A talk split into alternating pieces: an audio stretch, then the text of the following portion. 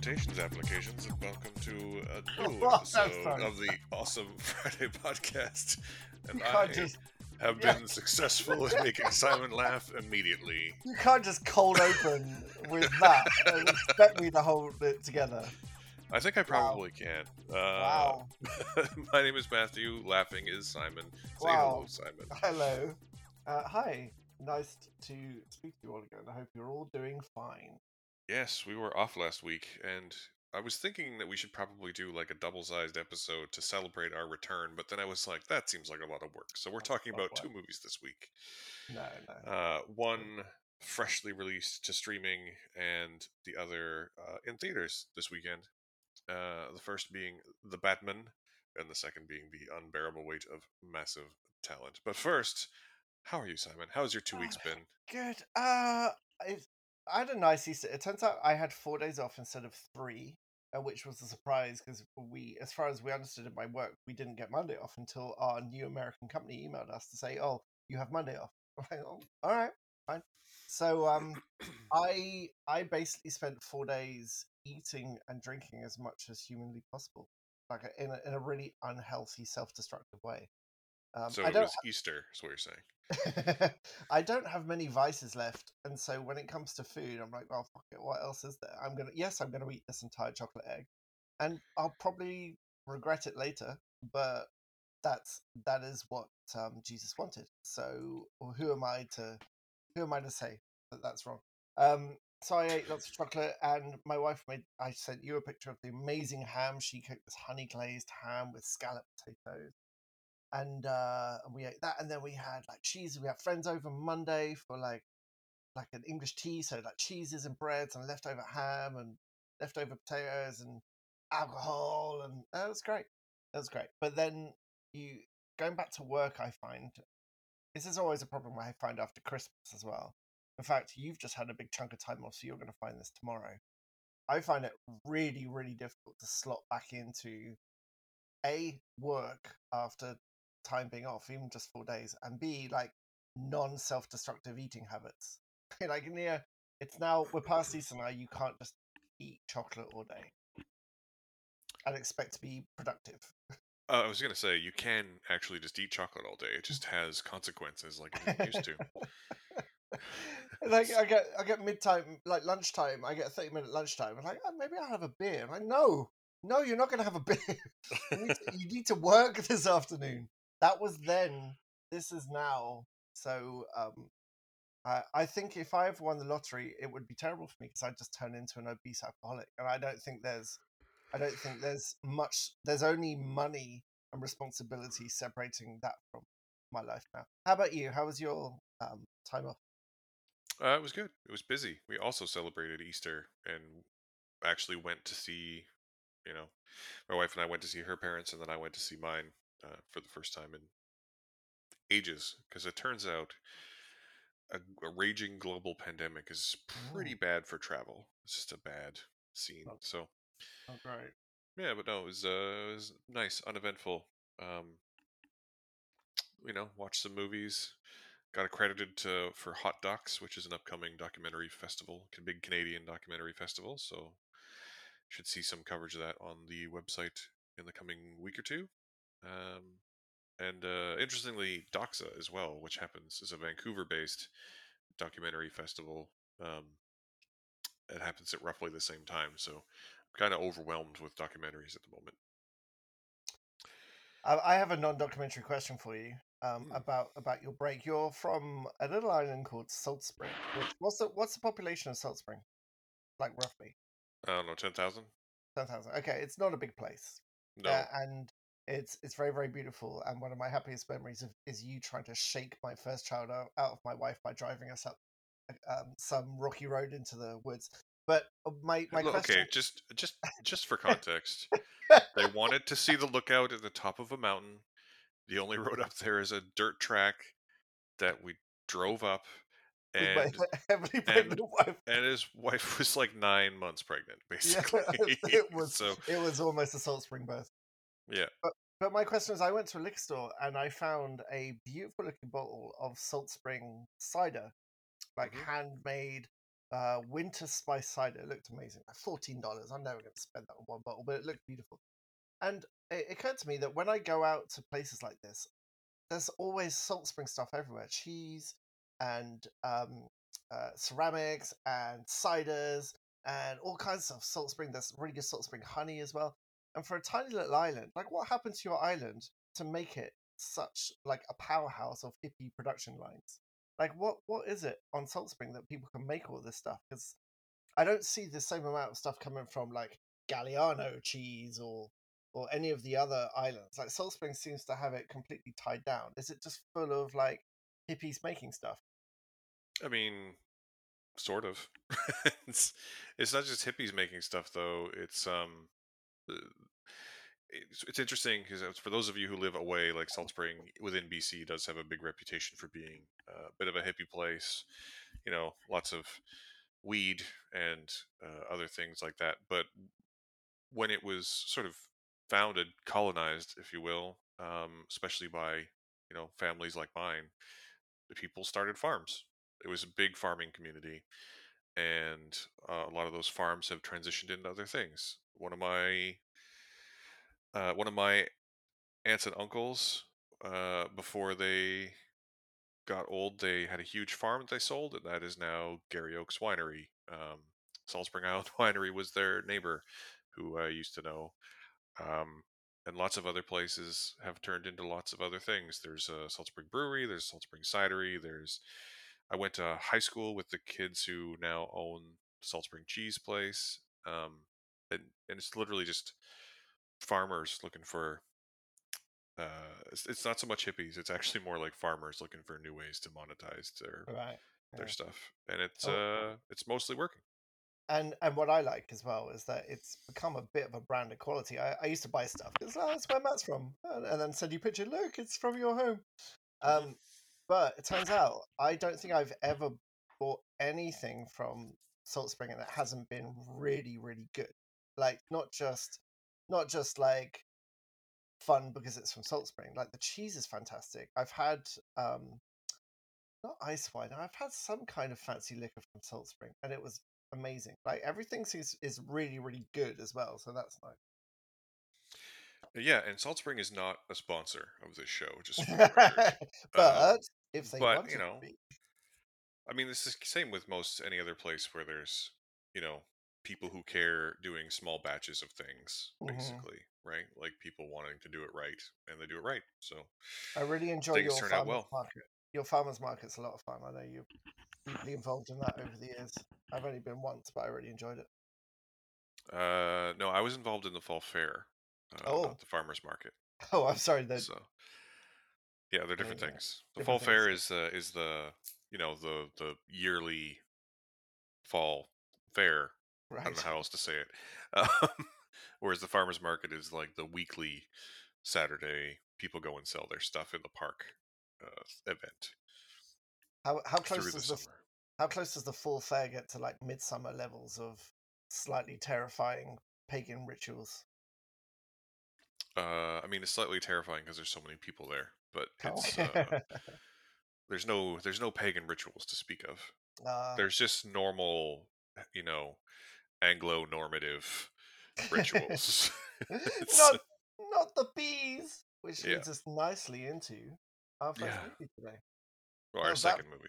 Oh, a second. Oh, yeah, of course. Yeah. We'll talk about that later. Yeah. Okay. Good. Well, that's that's sufficient banter, I think. um, well, I hope it's persuaded some listeners to go to Salt Spring if they're local, because it's not naturally the kind of place you would choose if you're going like to an island. Like if you're gonna go, you're gonna go to like Victoria or something. But it's definitely worth the trip. Salt Springs. Beautiful. Well, you say that, except for that, you know, Salt Springs primary industry, the thing that drives all these people to make these things is tourism. Like oh, their yeah, primary sense. industry is tourism.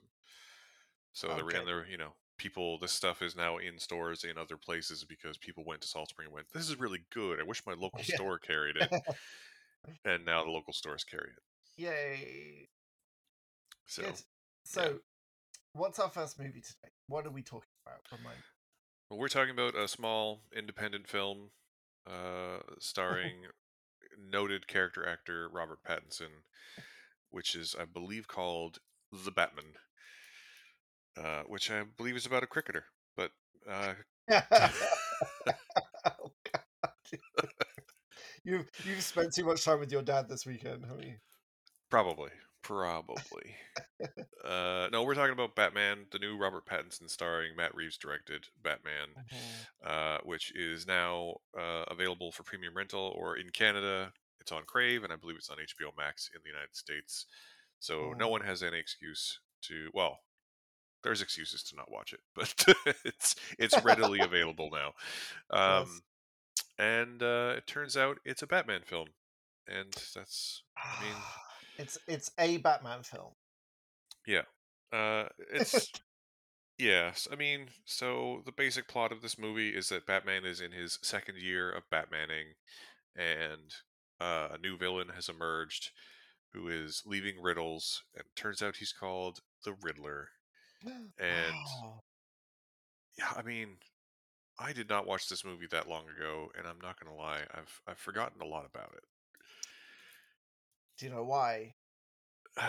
it's because it's f- so. It's because it's fine. It's fine. It It's absolutely fine. Yeah, yeah, it is. It, we're, we're sounding quite negative about it, and I know I'm, I'm at a bit of a con, uh, juxtaposition here because on the one hand, I love Matt Reeves. I think Matt Reeves is a spectacular directed, and this is a director, and this is a really well directed movie. It's brilliantly directed. It is also a fantastic film noir. In very, very much in the seven kind of template of modern noir. Matt Reeves c- can direct. Uh, I really want to see him make a full like non-franchised film noir now because it is a brilliantly shot, colored, coded film noir. But is it a good Batman movie?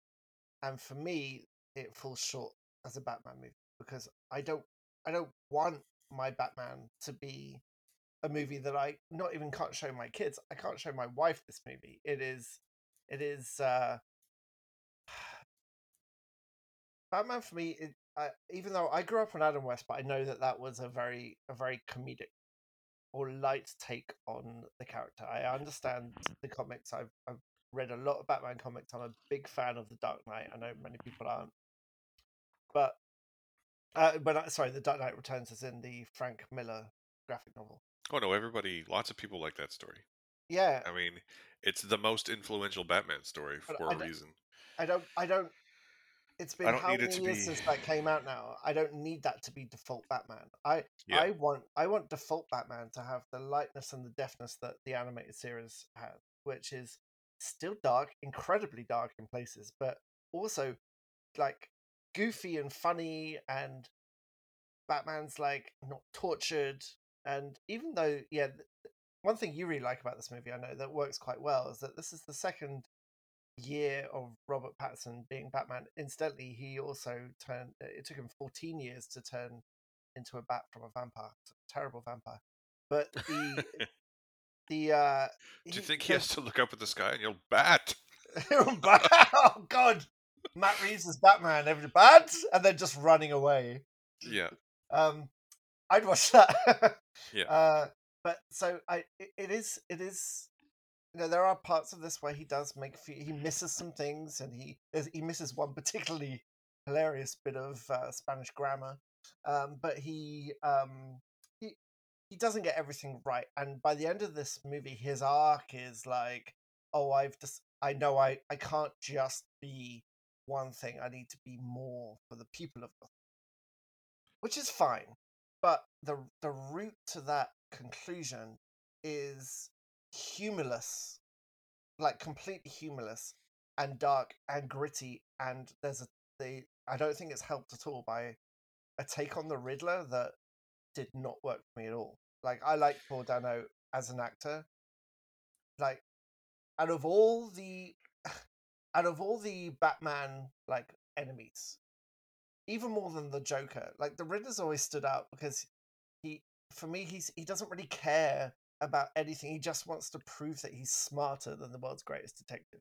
He doesn't really care too much about money or death and destruction or that's his only thing is to show how smart he is. And he he kind of enjoys the intellectual aspect of pushing Batman to the edge.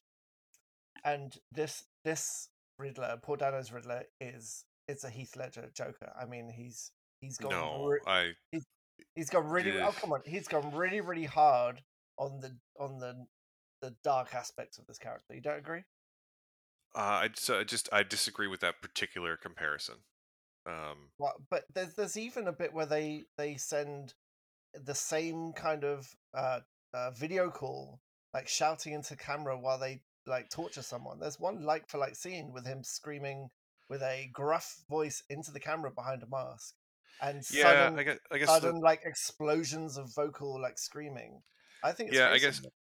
I think there's some s- structural surface level similarities, but the the Heath Ledger Joker is like the embodiment of chaos, whereas the one thing I do like about this Riddler is he's basically an indictment of all of the kind of dorks who sit in basements and rant about how they hate women on the internet. Like he's basically an indictment of incels, which I kind of like. You know, exactly the wrong kind of people who end up being Batman fans is who this person embodies to me, and I kind of I kind of like that take. Um, I I I mean, for me, I think I actually do think that this is a fairly good Batman film. I just fully also recognize that it's not the kind of Batman film that I personally want anymore. Mhm. So so it's fine. Um, and the things, and that's again, that's one of the things I like about it. I like that you know the internet is awash with trolls and bullies who sit in dark places and rant about how you know about woke culture and about how what's a real Batman and all that kind of crap. And you know real comics fans and this the riddler in this movie is exactly that person and i think it's interesting that the filmmakers were like let's make the bad guys internet commenters basically Mm. um I, I, I, I, don't really disagree with you behind his like motivations and the, the reasoning for that. I, I'm thinking I'm I'm talking more about as an actor, as a delivery. It it goes to the same places. And uh, I yeah, think you're that not you're not wrong i guess I, I think I think there was lots of scope for the Riddler to have a bit more humor.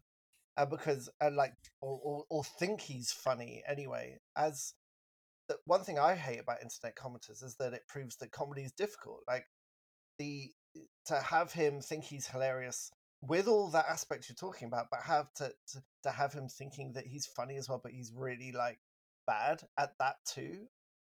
I he think that doesn't would have even fit. Doesn't even need to think that he's funny for me but he does need to like be smug about it you know be smug about how clever he is yeah. and i don't not to spoil the movie, but when the Riddler's finally caught, I think that the scene where it becomes clear that the Riddler legitimately thought that he and Batman were on the same side is super interesting. hmm And I kind of wish that's where the movie had stopped with like a short coda afterward. Um, but instead, we get a big hero moment. Um, Yeah. and I don't, like, it's not a bad sequence. The ending sequence isn't a bad sequence. It's just that, like, I, I don't, I don't, I don't know. I I think it would have been more interesting to leave Batman in this place of like defeat rather than giving a hero moment at the end. And maybe that's too much of a downer. And I can also definitely see someone at Warner Brothers watching a rough cut of the movie and being like, Yeah. uh, add no. add an action scene. Just I, we need more action. Because the other thing I really like about this movie is that despite that Bruce Wayne is really bad at being Batman at this point, and for the world's greatest detective fails to detect a number of things, I do really like that it is basically Batman as a detective story. That's those are my Mhm. favorite kinds of Batman stories. hmm And this is I an, an adaptation of at least one of probably the two best Batman as a detective stories. And yeah I I like that about it. Um I think I think it's fine. I'm just over this version of Batman. I'm over yeah super dark Batman. I actually rewatched a while ago um, Batman Forever, which hmm is a movie that I really like. Uh, but uh, last night, actually, prior to recording this, I actually rewatched the 1989 Batman for the first time in a long time. hmm And that is an interesting movie to watch after a long time away because it is kind of weird and disjointed because it's basically a Tim Burton film and a Saturday morning cartoon smushed together. And it kind of shouldn't work. But Yeah. the end result is that it is both dark and weird, but also light and goofy. And I Mhm. kind of need Batman movies to be light and goofy again. You know what I mean? I know I exactly feel what like you mean. I feel like they that the the critical reaction to Batman and Robin, despite that movie being a huge financial success, I feel like the they overcorrected from that movie and we've never recovered. Well, Batman and Robin is the most popular Batman in this house. Like, with that is the film that we go to and my kids quote uh, because it does feel like finally something a bit more Adam West put through the Well, Tim also Burton turntable. also comic comic book I don't I don't know who needs to hear this, but comic books are for children. and I, I don't I don't think there's anything wrong being an, with being an adult comic book fan, but I do think that comics are better when they are fun. And de- we can the, the debate about Batman and Robin is one for another day because I have very mixed feelings about that movie. I do think it it oversteers a little bit too far into goofy for my own personal taste, Mhm. but also I can totally see why your kids love that movie. Like it is a fun kids Mhm. movie, you know, in the way where and Batman Forever maybe doesn't go doesn't go as far, um, but it's still light and goofy and weird. And I I just need. I think it's honestly I think that's why the Marvel the Marvel films end up succeeding is because on the one hand you have all these you know DC film bros online who complain that they're not dark or gritty or adult enough, but also those movies are fun. Like say Mhm. what you will about the varying quality of Marvel films, they are all at least trying to be fun. Mm. You know, not everything needs to be a dark, gritty deconstruction of something. it's, it's, it just Yeah. does it just doesn't. And I- think that I think that there's a whole generation of people who mistook Frank Miller's dark, gritty take as adult, and the only way that it can that comics can be adult, and I kind of hate it.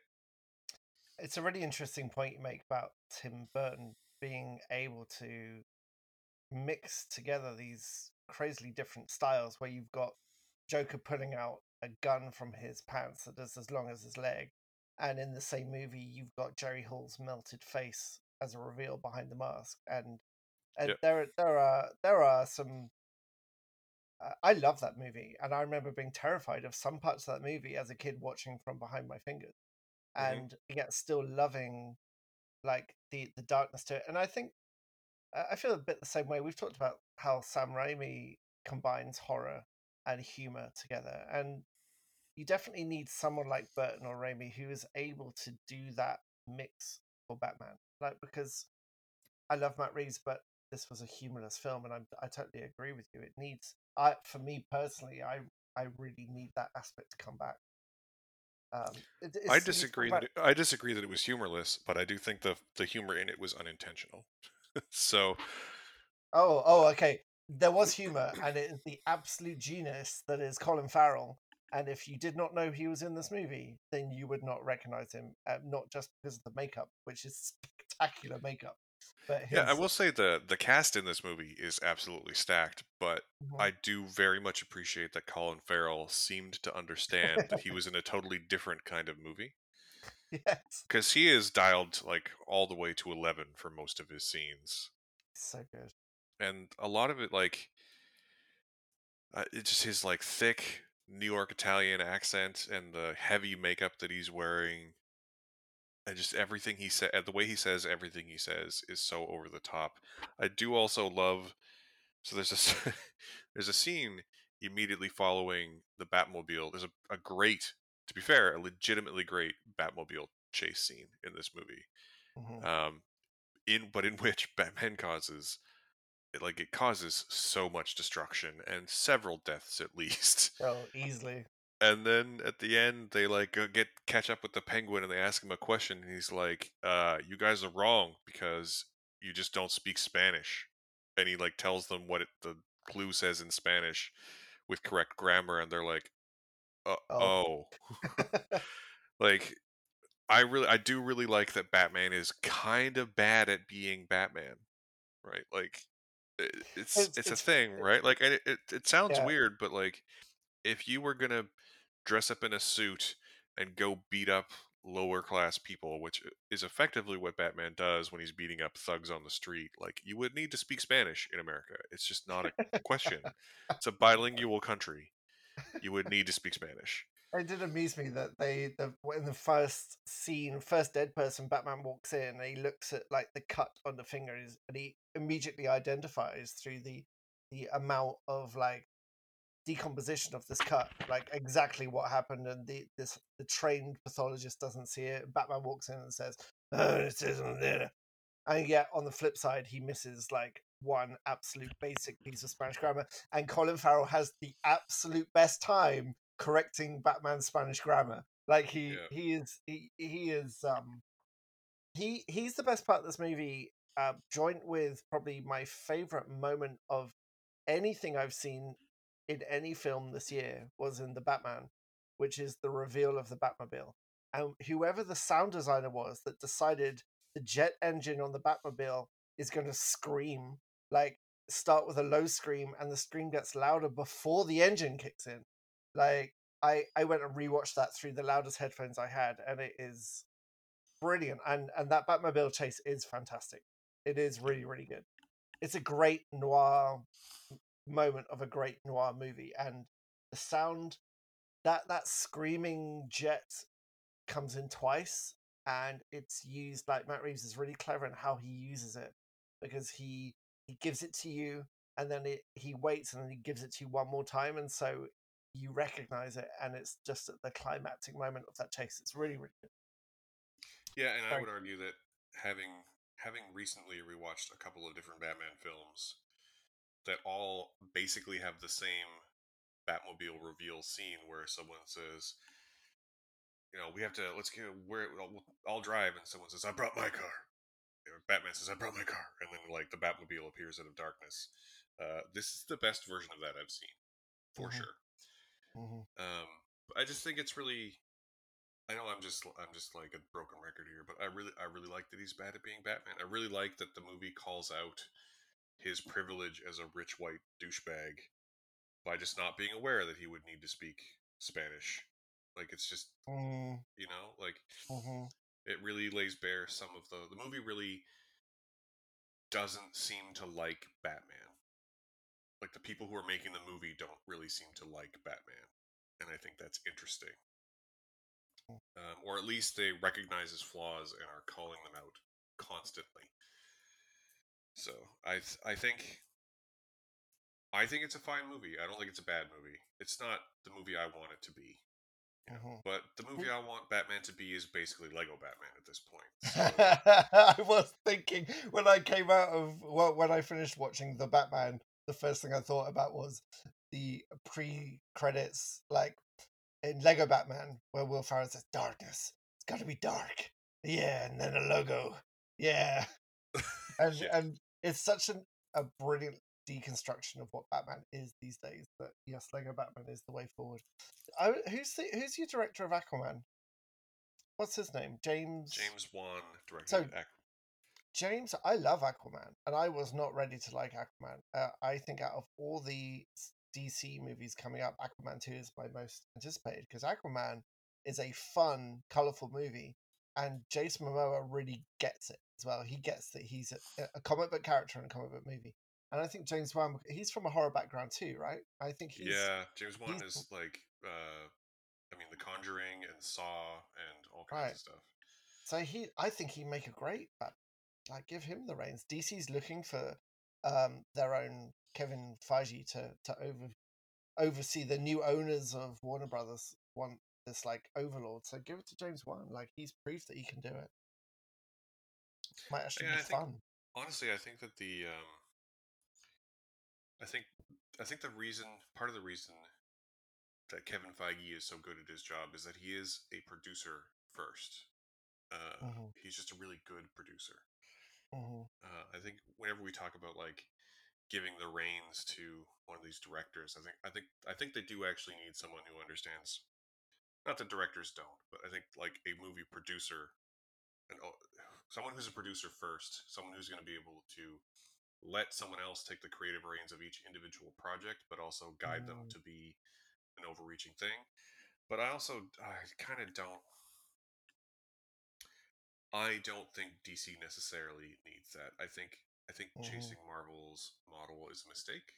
I think they should just keep making weird movies, one-offs, and then occasionally tie them together.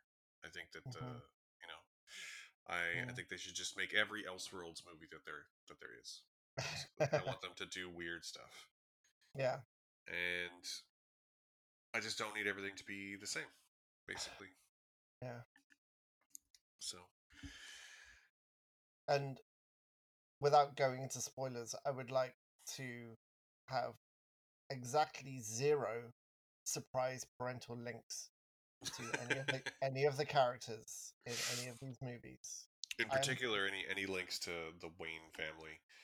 Uh, but yes, and the Arkham, like the uh, enough now. Yeah, it's funny okay. too because one of the other things I watched recently, after watching the Batman, is I went back and watched the the episode of Batman the animated series that the Riddler first appears in, and it's much closer to what I want from a Batman film. Mm-hmm. But that, I mean, Batman the animated series is the best Batman, so it's the whole thing. Yeah, it really found that balance, didn't it? Really, really had. That's like some of the the Joker scenes are incredibly dark, but still manages to find the dark humor of it all. I haven't seen Harley Quinn uh, animated series, but apparently that does that gets very close to that balance. Well, it's meant to be very. Yeah, and you know, and I watched that when I was a kid.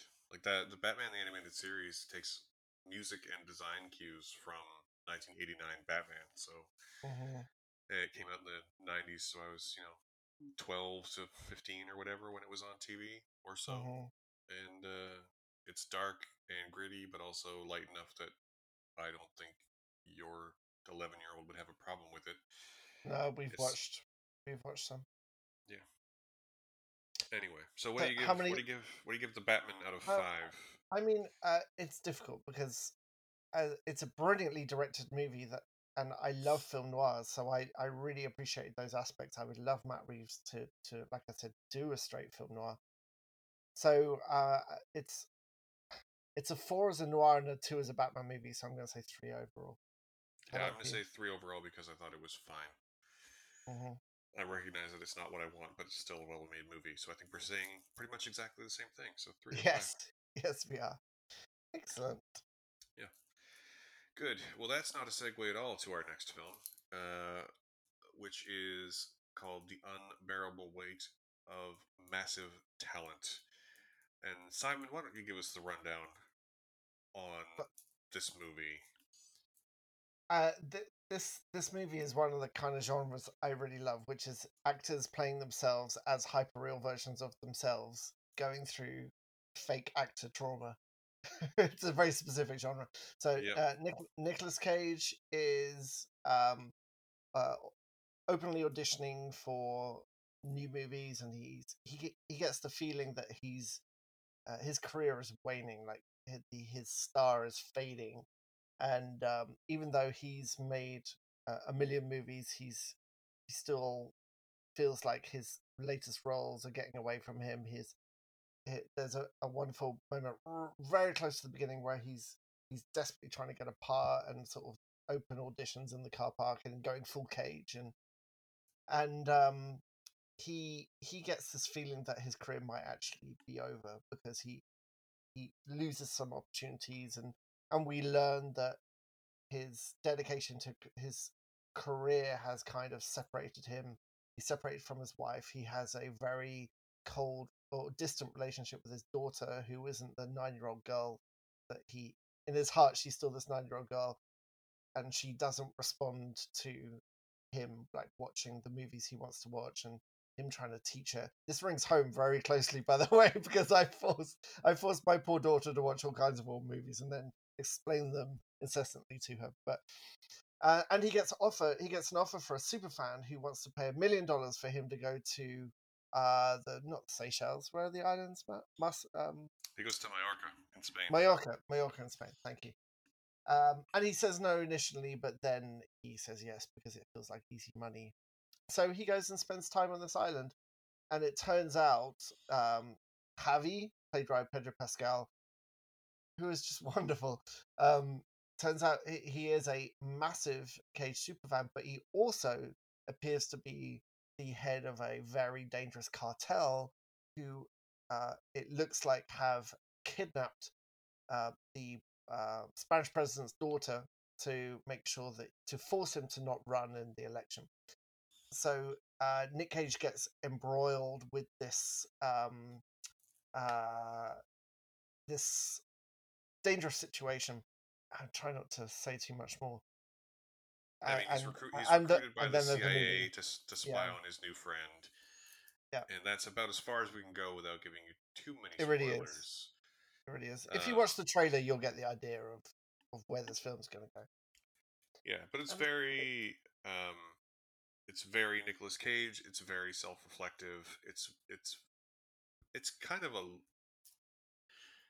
I find it difficult. I found this movie to be when it's Nick Cage examining what it means to be Nicolas Cage. I found it to be very good. Uh, when it sort of devolves into something a bit more actiony towards the end, even though it's sort of brilliantly telegraphed and executed, it's it sort of became something I didn't necessarily want it to be.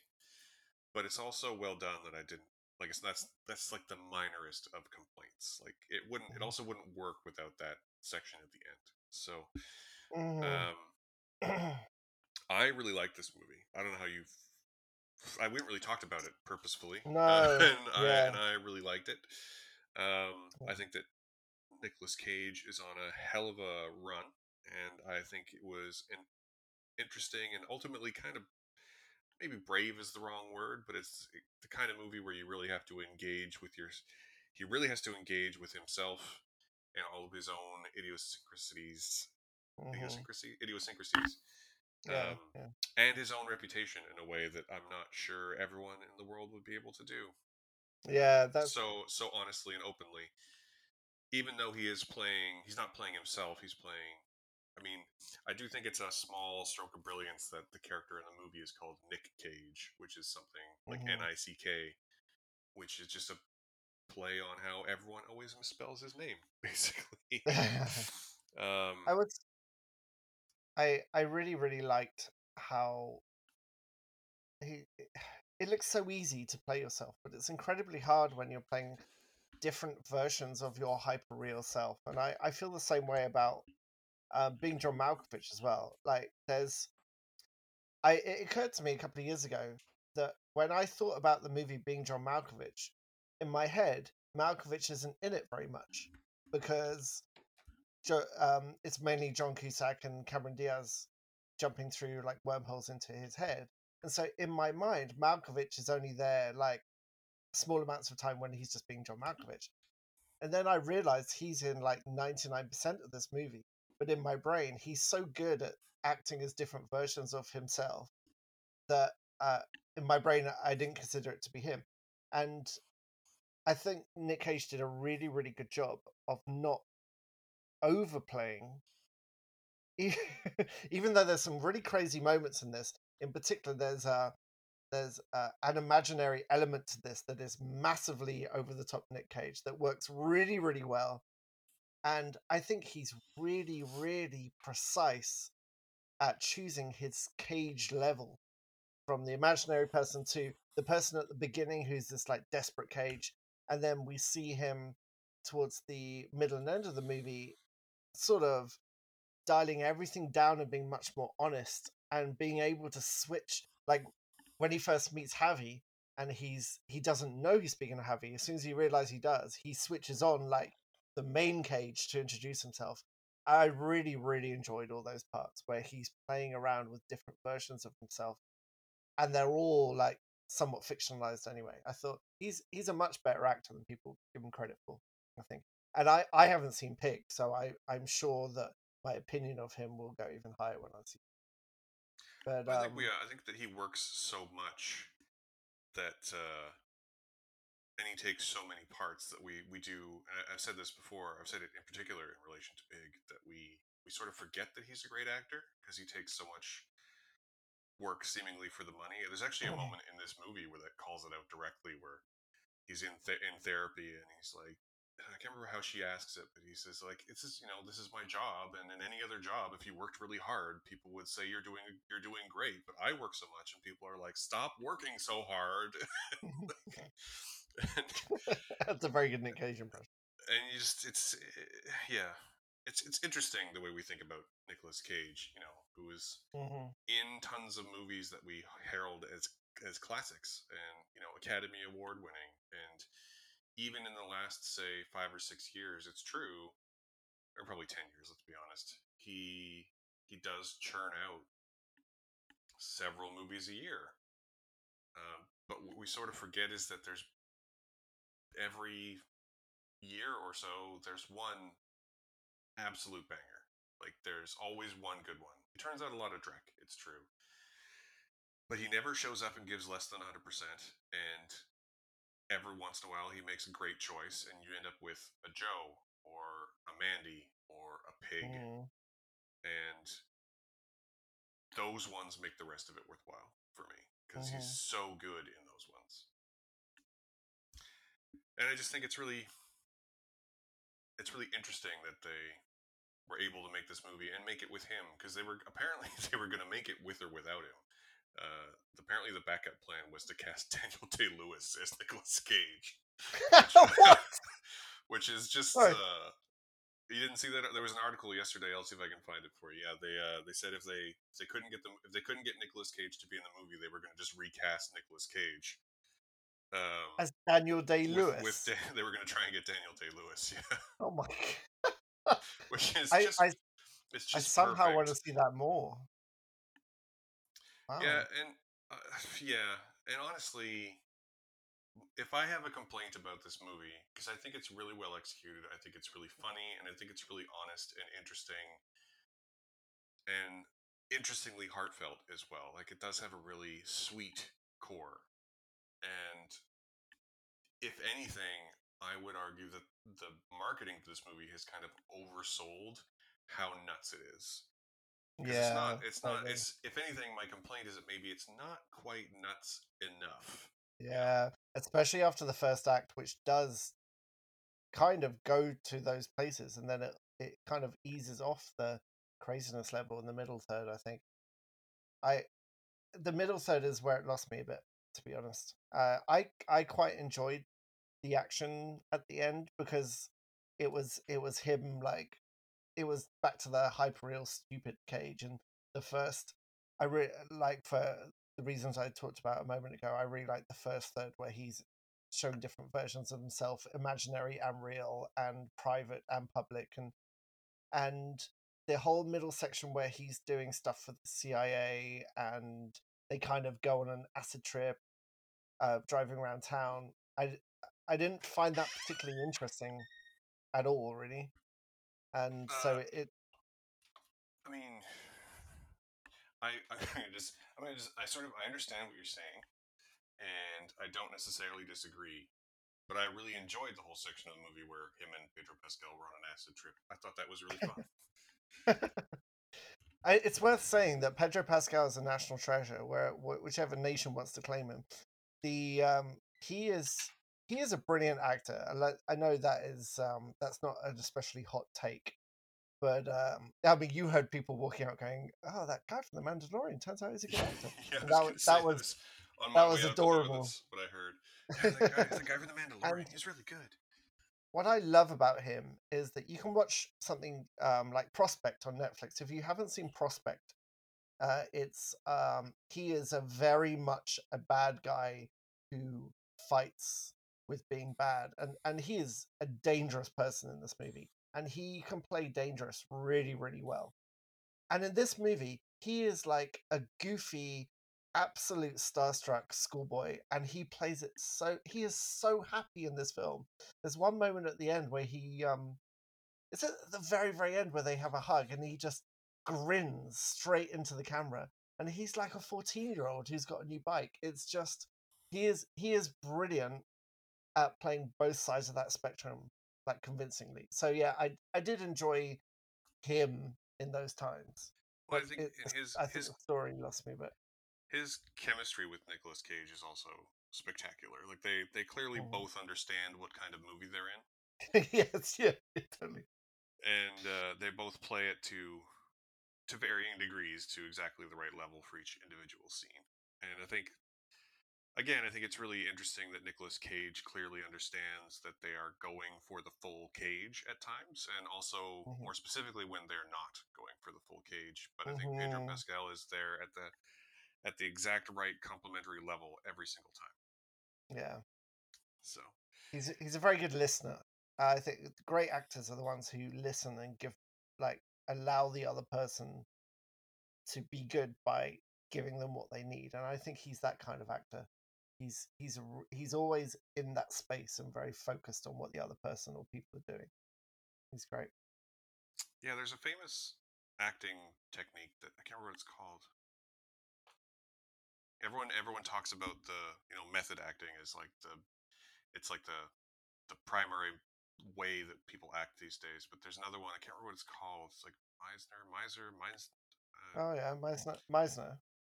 I think so. It's it's the one where like you you focus entirely on the other performers, basically, Mhm. rather than focusing on your own experience. And I think it's really interesting. And I don't know if he practices that or not, but the way you're framing it makes me think about that.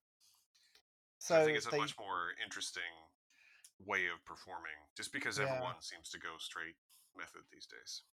Yeah, Oscar Isaac does that. I I'm fairly sure because Oscar Isaac went to Juilliard, and I they pushed Meisner pretty strongly there about listening and giving back in kind, and hmm it works really well with method acting, like true method acting, not the Jared Leto bullshit that he peddles. The actual method acting.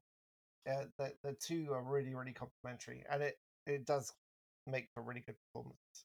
hmm So, I mean, So yeah, I mean, I just came out this movie going, it, it could have been, it could have been, like you say, there's so much opportunity for it to be a bit crazier and a bit less safe, and uh, I was kind of disappointed a little bit, even though I thought it was fun. It was a really fun movie. Uh, my expectations were perhaps a bit, bit higher. I don't know if that my I would don't know if I would say that my expectations were higher. I would say that they are they were probably different based on the marketing. You know, because I still think this is a good a good movie. I still think it's a great time at the movies. I think, like I say, I think it's really an open and honest self interrogation from Cage, and I really appreciate that. hmm Um, it's it's not it's not the full Cage in the way that the movie yeah, is advertised as, though. yeah, so yeah, just that's to true. True. you know realign if people whoever's listening to this if you if you realign your expectations a little bit um, i think you'll have an amazing time hmm It, it is a fun. It's a very light, fun movie. As long as you know that's what it is going in. Yeah. Yeah. So what? Three stars for you? four for me Oh, okay. four. It's a three for me. uh yeah that's that's fine um yeah i mean i I- i don't i don't i don't begrudge anyone anything about it basically like No, there's no no. And it's doing really, really well. And so if this leads to Marvel finally wrapping or bringing uh, Nick Cage's Ghost Rider back into the fold, um, then it will all have been worthwhile because Yeah. that's all I want from an MCU movie now is like they're in New York and fighting and and everyone's beaten and they're like what's that sound and it's a motorbike and Nick Cage is there it's like who's this dude? Just doesn't mind he's a skeleton on fire on a motorbike. Yeah. And uh and he just rolls up and he's like hey how you doing? Well and we have magic and demons and egyptian gods in the mcu now so there's plenty Right. of space for a vengeance demon. Right. Yeah. Oh god if only that would really make my life that happen. Although technically, very very technically, there is a Ghost Rider in the MCU because he, uh, the other one of the other Ghost Riders appeared in Agents of Shield. So Yeah, but you know the multiverse is cracked open now. Like it doesn't matter. yeah. You can have You can have anyone from anywhere now. True. I would like to also just point out. So one thing that I wasn't expecting that the marketing doesn't give away at all in this movie is that in the movie Nicolas Cage, Nick, Nick Cage is married, and his wife is played by Sharon Horgan, and she is really funny. She's a really funny Mhm. lady. I enjoy whenever she shows up in anything. And he has a daughter who's played by Lily Mo Sheen, who is also really good. And so I don't think I'd seen her in anything before, and I sort of came out thinking that, that girl really, really looks like Kate. Kate, it's like Kate Beckinsale and Michael Sheen had a baby. It turns out Oh no, really? that's ex- that is exactly what happened. She is Oh, the no. daughter of Kate Beckinsale and oh Michael my Sheen. god! Now I can't Uh, unsee it. It's so obvious when you point it out. Yeah, and it's uh, but she's also quite good. So yeah, Yeah, yeah, yeah. She is. yeah. So yeah, unbearable weight. Four stars for me, three stars for you, and we both gave Batman three stars. So Three stars. that's flat three. Yeah. Flat three across the board. Good. So what have we coming got coming up next week? Anything on the cards? What's on the ticket? Uh, nothing that I can say for sure. There's some possibilities that I don't want to jinx, and there's some other stuff that I don't think I'm allowed to talk about yet. But Hot Docs is coming up, so look for that coverage on the website. Um, we probably won't be covering Doctor Strange until after it's in theaters, if we cover it at all before streaming, because I found out that the only press screening in Canada is in Toronto, um, and we don't live in Toronto. That's great.